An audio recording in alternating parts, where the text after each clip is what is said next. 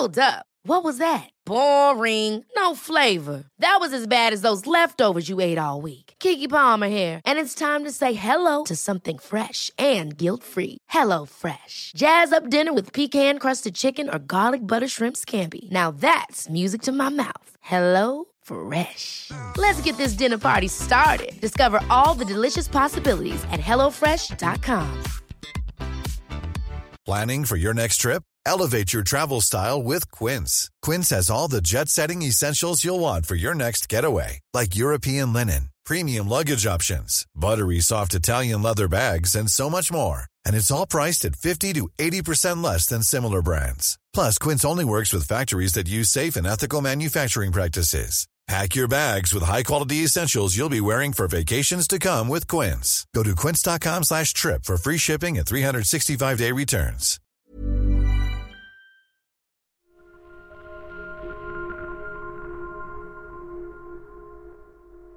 The Queen, during her 70 year reign, travelled to almost every corner of the inhabited world, making nearly 100 state visits to countries from Nepal to Ethiopia and charming world leaders across history.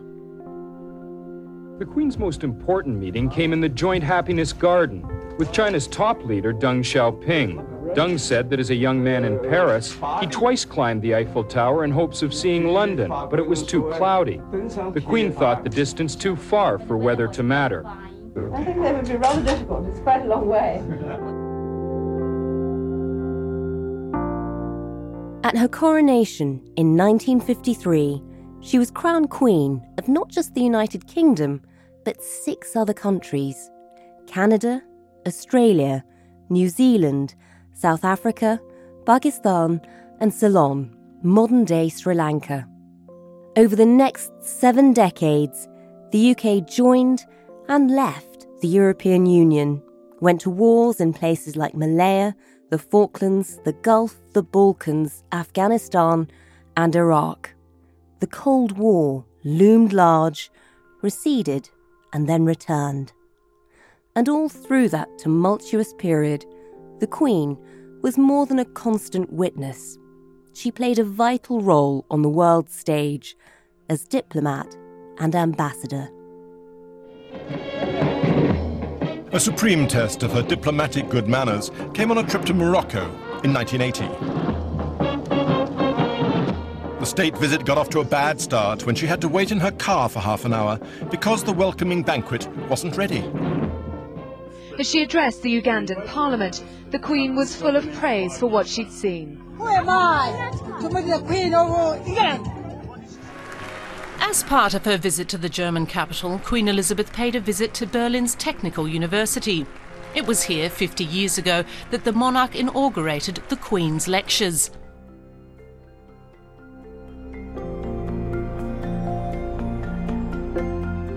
Today, we'll hear the private reflections of one former Foreign Secretary who travelled with the Queen and saw her interact with leaders like Presidents Barack Obama and Donald Trump to France's Francois Hollande, and witnessed the lighter moments too, like the Queen's introduction to the bowing goats of Oman. You're listening to Stories of Our Times from the Times and the Sunday Times. I'm Manveen Rana. Today, Queen Elizabeth II the royal diplomat.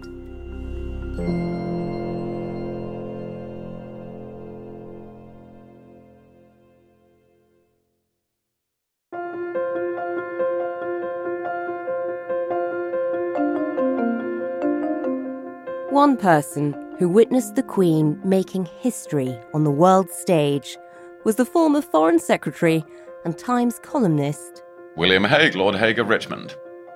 Lord Hague was Foreign Secretary from 2010 to 2014 and travelled with the Queen on a number of state visits. But he first spent time with her when he was a minister in John Major's government in the 1990s.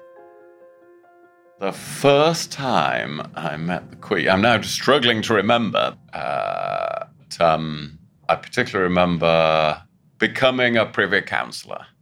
So that's quite a forbidding occasion, really, where you're just desperate not to do anything wrong. And that, of course, is most people's experience of meeting the Queen. Oh, I mustn't do anything wrong. Of course, if you serve in government for a long time in roles that interact closely with the monarchy, like you get used to anybody, you get used to more normal conversations. And this included even with the Queen. But the first time really is like that. Oh, I must remember how many steps to take, how to kneel on that stool, how not to fall over backwards, etc. And there is that sort of that nervousness, that wanting to get it right. And you're right, even sort of world leaders feel it when they meet the Queen or did. What was she like as a person when you met her? I mean, was she aware that people would be very nervous? Well, I think the Queen was always aware of that, although she'd never had anything else, of course. But she was also used to um, perfectly normal conversations. If you were on a long flight, as I was with her sometimes, you would spend a few hours having lunch and really talking and laughing as if it was a normal person. Now, most people can't imagine that. And it's the thing I will remember most fondly about the Queen is really giggling, actually, particularly with the Duke of Edinburgh, who made her laugh a lot. And that was part of their relationship.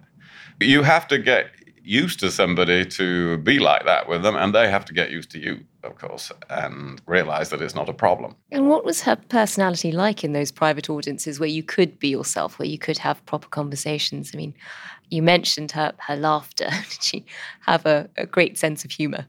Uh, she did have a self deprecating sense of humor, actually, which suggested that she did have a sense of the ridiculous about things. It is my honor uh, to offer toast to Your Majesty, Head of the Commonwealth and Queen of Canada. In so doing, I am deeply mindful of Your Majesty's long and tireless service to the Commonwealth. Thank you, Mr. Prime Minister of Canada, for making me feel so old. On the state visit to Oman, where the late Sultan of Oman became over decades a great friend of the Queen. The Sultan arranged for more than 2,000 horses and camels to parade for hours. Her Majesty Queen Elizabeth attended this afternoon the equestrian show. After that, a pyramid formation was presented by a group of equestrians and they carried the flags of the Sultanate and the United Kingdom. Towards the end of this parade, the whole 2,000 approached the Queen with two goats in front of them. And the goats bowed the exactly correct moment without any instruction or anybody doing anything to them. They'd obviously practiced this so much that then fed the goats in this wow. spot that the goats bowed. This is very impressive, of course. But of course, on the plane afterwards, the Queen was uh, finding that very funny and discussing how on earth such a thing came about. So I think she definitely had a sense of the ridiculous.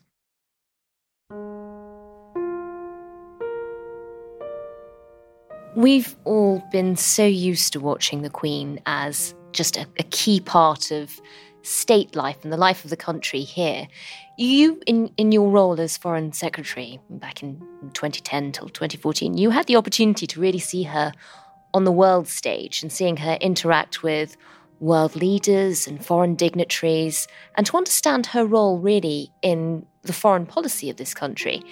Tell us a bit about that. How important was she? The Queen's role in foreign policy was important. It's very important for any nation to have the means of giving something the ultimate seal of approval. And the Queen was, throughout her reign, an important part of doing that.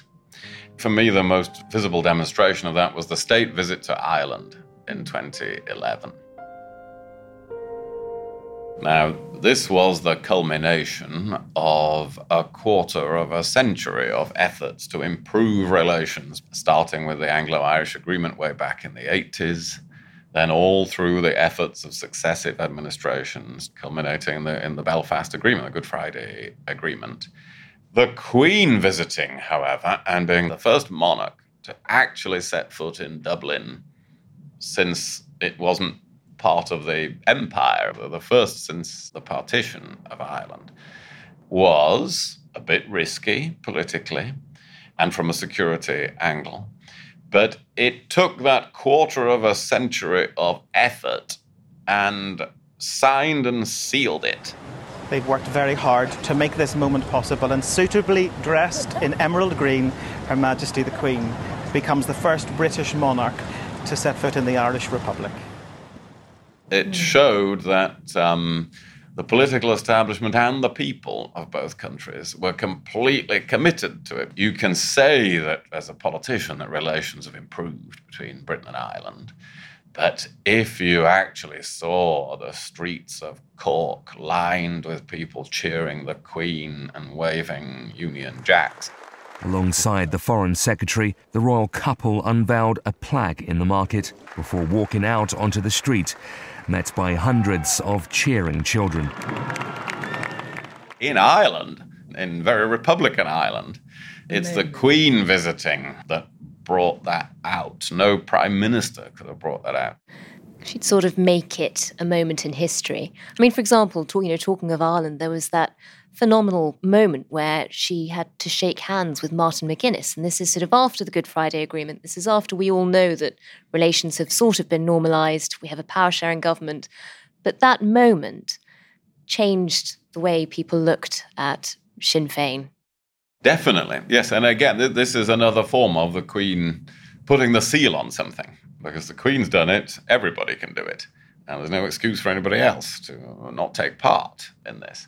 And so that that's a very important part of the Queen's role in foreign policy. And also to be disarming, to win the friendship of other countries. Again, on the state visit to Ireland, at the state banquet when she began her speech in Irish. Ah, A Uachtaráin agus a. You know how people often say an audience gasped, but that really is a figure of speech. But in this case, the audience actually gasped. I actually heard people all around me going, ah, because they were just stunned. They hadn't really expected it. The seriousness with which the Queen approached such occasions when she was giving an important speech that would be heard in the whole of another country, and the work that went into those speeches, which people noticed, you know, that really was part of Britain's soft power in the world.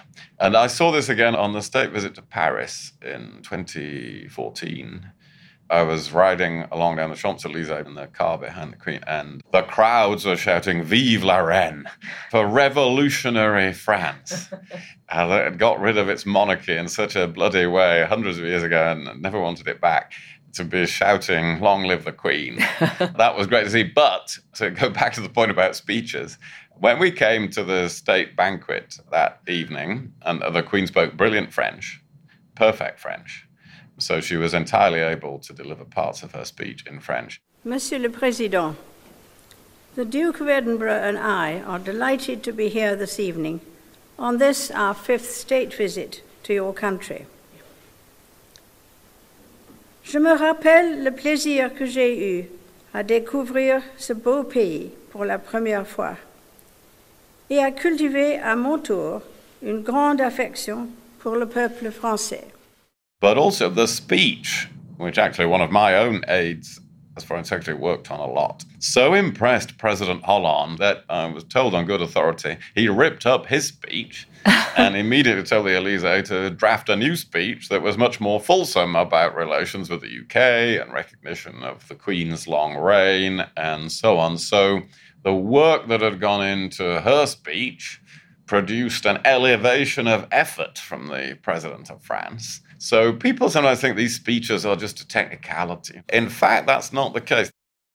And with those speeches, when you were traveling with her, you know, particularly if she's having to deliver part of it in Irish, for example, would she be practicing? Would you see her doing that? Or would she be nervous about having to know her lines? I'm sure she did practice, but she didn't do it in front of her foreign secretary.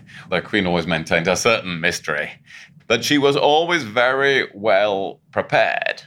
Before a state visit, I would sometimes go and have an audience with the Queen and talk about what we wanted to achieve, but she she'd already read everything.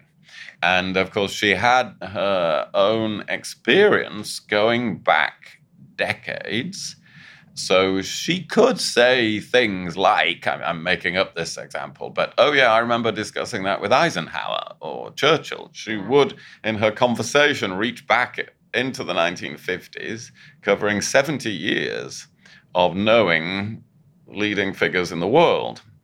And that meant that she didn't need much explanation. She could see things in that historical framework.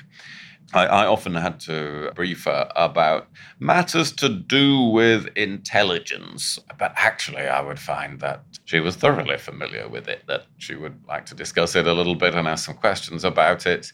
But she was familiar with it going back decades, more than I was. So she really had that knowledge, which then, when interacting with other foreign heads of state, was really impressive to mm. them. It must have blown them away. I mean, was she, you know, just a really useful ambassador when you're trying to impress a foreign leader?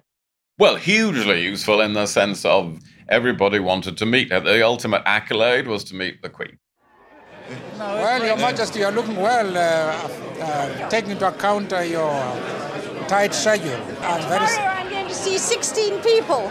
I may not look so good tomorrow. so I remember one prime minister of a Asia Pacific country, which I visited as foreign secretary, and I'd gone to talk to them about all sorts of things: consular cooperation, the British nationals on holiday in their country, trade issues, and so on. But what they really wanted to know was when they came to London, could they have tea with the Queen? that was really it. That was what they kept coming back to um, much more than all these other issues, or at least what they were really suggesting was these issues would all be a lot easier if they could have tea with the Queen. so I arranged for them to have tea with the Queen. The Queen always played a willing part in that. And it's a really useful thing to dangle, you know, that if this meeting goes well, well, you might find yourself having tea with the Queen. Yeah, a hugely useful part of the Foreign Office arsenal, I suppose. Did she enjoy the state visits? She did seem to enjoy state visits a good deal because she was often talking to people who she'd met before. It was a sight that neither the gray skies nor the sprinkling rain could ruin. Her Majesty's yacht making a grand entrance into San Diego Harbor. Escorted by a flotilla of small boats, Britannia sailed into Table Bay, bringing the Queen on one of the great state occasions of her reign. Thousands of people lined Cape Town's waterfront. Many could remember the Queen's only other visit here almost 50 years ago. Colourful buntings decorated this religious town, all present in Amritsar to greet Queen Elizabeth and her husband, the Duke of Edinburgh, during their day-long visit. The royal couple had come to India from Pakistan and had been greeted with the correct protocol and necessary pomp and pageantry in Delhi. And I think she did enjoy travel. However, always very clear that it was important to get back for certain things on. Even after the state visit to France, we all got up very early to fly back so that she could go to the races. Um, she wasn't going home to put her feet up, she was going to see her horses run. She retained a strong sense of personal priorities while carrying out these state duties. And you mentioned just how useful it was to be able to dangle the prospect of an audience with the Queen to foreign leaders and how she'd, you know, have have tea with them and it would it, that that would be something that, that would be the crowning glory of whatever deal you were doing. How was she in those meetings? I mean, did they all come away charmed and delighted? Yes. I never heard of any meeting going wrong or never witnessed any meeting going wrong. And of course, the foreign heads of state who normally would create trouble would really behave with the Queen. Donald Trump is really a spectacular case. A royal welcome for President Trump across the pond today. Queen Elizabeth greeted the president and first lady at Buckingham Palace for the president's first official state visit to the UK. He really took great care over uh, conforming to her rules, not his own way of doing things.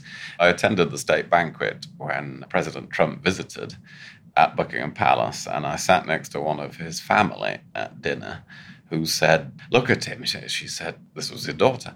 We've never seen him like this before. He's so determined to be on his best behavior.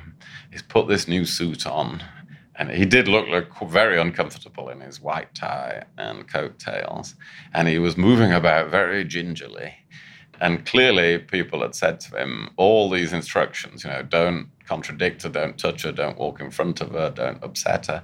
So, all the things Donald Trump would normally do to people, which is upset them, contradict them, walk in front of them, he wasn't doing. He was absolutely rigidly on his best behavior. He delivered his speech without any extemporization where he would, as you know, normally go way off script and say something outrageous. He stuck to every single word that was written down for him. She has embodied the spirit of dignity, duty, and patriotism that beats proudly in every British heart.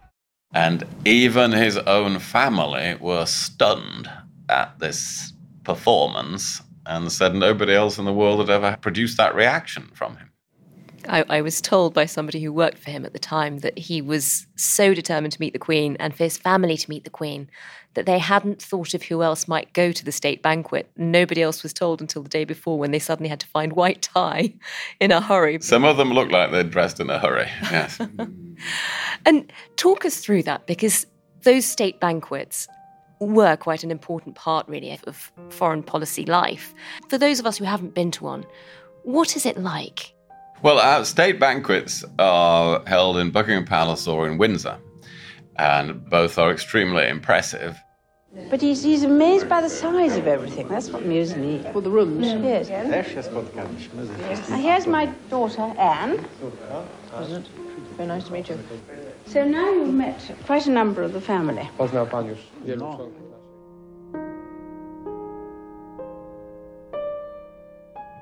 Windsor actually is, in my view, the most impressive. St George's Hall there is um, done as a dining room at a single table for nearly a couple of hundred people. Wow. Now, not everybody appreciates that. And they think that Windsor is like the, the country cottage, and really they ought to be at Buckingham Palace. I think in preparation for a Chinese state visit, they were quite upset with the idea that they might have to go to Windsor as if, you know, out of town. Surely Buckingham Palace is head office. They really particularly wanted it to be Buckingham Palace. But in fact, Windsor was the Queen's real home. Mm. and extraordinarily impressive for a state banquet. Now, of course, these things are very formalized, very traditional. It is the white tie, the medals, the military uniforms. You know, the staff have had the rulers out to measure the distance from each knife to each fork. What are the meals like? To a Yorkshireman, the meals are a bit small. uh, but the Queen was always very clear about not eating too much. From what I ever saw, ate very sparingly and no doubt one of the secrets of a long life. But those banquets are the cover for a lot of other discussion. Of course, scurrying around in the background and then talking late into the night are the Foreign Secretary, the Defense Secretary, the heads of the intelligence agencies with their counterparts. And sometimes presidents of the United States, like Trump or the other one I witnessed in this setting, President Obama, take their lead from the Queen. And it was very clear at a state banquet for President Obama when I was Foreign Secretary that the Queen had told him there's a certain time where it all stops. And I give the signal. And I heard the Queen say to President Obama, Well, it's time. And President Obama looked at me and said, Is she serious? is, is, she telling me I've got to go to bed? and I said, well, there are, you know, you're in Buckingham Palace. There are no nightclubs here. So uh, it's the end. If she says it's the end of the evening, probably, Mr. President, it's time to go to bed. And she came back and she said, well, it is time. And that was the end of things. And he looked like he was ready for a big night out. and of course, he was on a five hour different. It was only six o'clock in the evening as far as he was concerned. But he was left with very little option but to go off to bed. She clearly had very warm relations with people like President Obama, though. I mean, was it just part of her charm? Yes, I think she was completely trained to do that. I never saw her have any difficulty asking something relevant, remarking on some important feature of history that was important to those countries. But certainly in private audiences, the Queen can make points quite insistently. If she had an opinion, she knew what it was and would express it. However, this was always in the context of being constitutionally correct. Mm. But of course, sometimes she could express a strong opinion about relations with a particular head of state or a monarch in a different country, making sure they got the proper recognition. Hmm. She would certainly be annoyed if ever she thought that somebody important to this country wasn't being treated in the right way. And she certainly felt very strongly about the Commonwealth. Somebody asked me, had I been to Africa before, which was nice of them to ask, but I did say that I had been everywhere in the Commonwealth in Africa and in other countries in Africa. I think I've seen more of Africa than almost anybody. The creation of the Commonwealth, being head of the Commonwealth, was absolutely fundamental to her reign. We saw Barbados removing the Queen as their head of state. Do you think her passing will be the end of an era for the Commonwealth? The Caribbean island nation Barbados has become the world's newest republic, severing its colonial bonds with Britain nearly 400 years after the first boats arrived there. Well, I think the Commonwealth will carry on. There's the Commonwealth, more than 50 countries. And then there's the Queen's realms, a smaller group of countries of which the Queen was head of state. And these are different things. And of course, countries can opt to be a republic but to remain in the Commonwealth. Hmm. It's the Commonwealth rather than the British monarch thing that is the way forward. And it is such a remarkable group of countries embracing an expanding proportion of the world's population. I think that will still succeed. I think the Commonwealth will still be there at the end of this century. And in terms of that, when it comes to relations with world leaders, will it be the same, do you think, for King Charles? I mean, is it about the crown or is it the person who, who wears it? It's a mixture of the actual office and the person who holds it. But I think, uh, having also seen Prince of Wales at close quarters with foreign leaders and indeed Duke of Cambridge, no one need worry that there's going to be any um, difficulty in handling foreign relations in the future. Finally, how will you remember her? I will remember the Queen having lunch in a plane, laughing and joking. And me thinking, what would my mother think if she could see me sitting here today? But that side of the Queen, of a genuine sense of humor, that will be my predominant memory.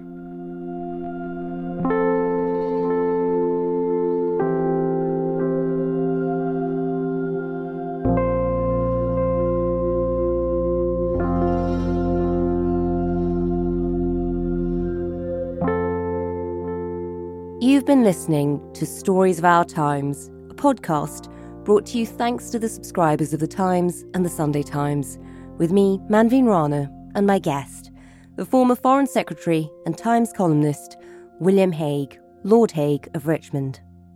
The producers today were Edward Drummond and Olivia Case. The executive producer is Kate Ford, and sound design was by David Crackles. Thanks for listening. See you tomorrow.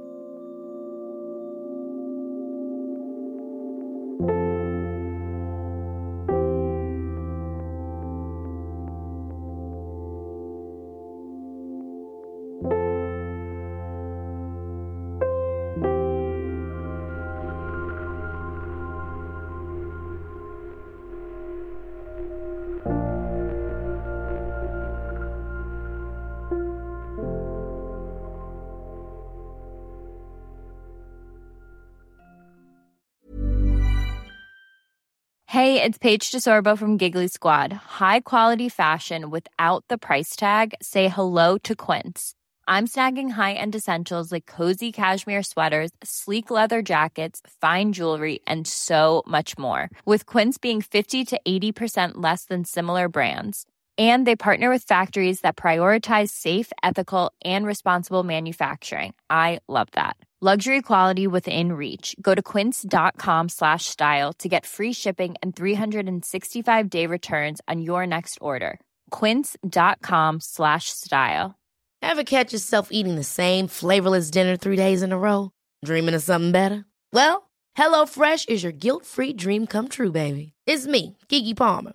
Let's wake up those taste buds with hot, juicy pecan-crusted chicken or garlic butter shrimp scampi.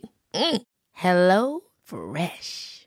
Stop dreaming of all the delicious possibilities and dig in at HelloFresh.com.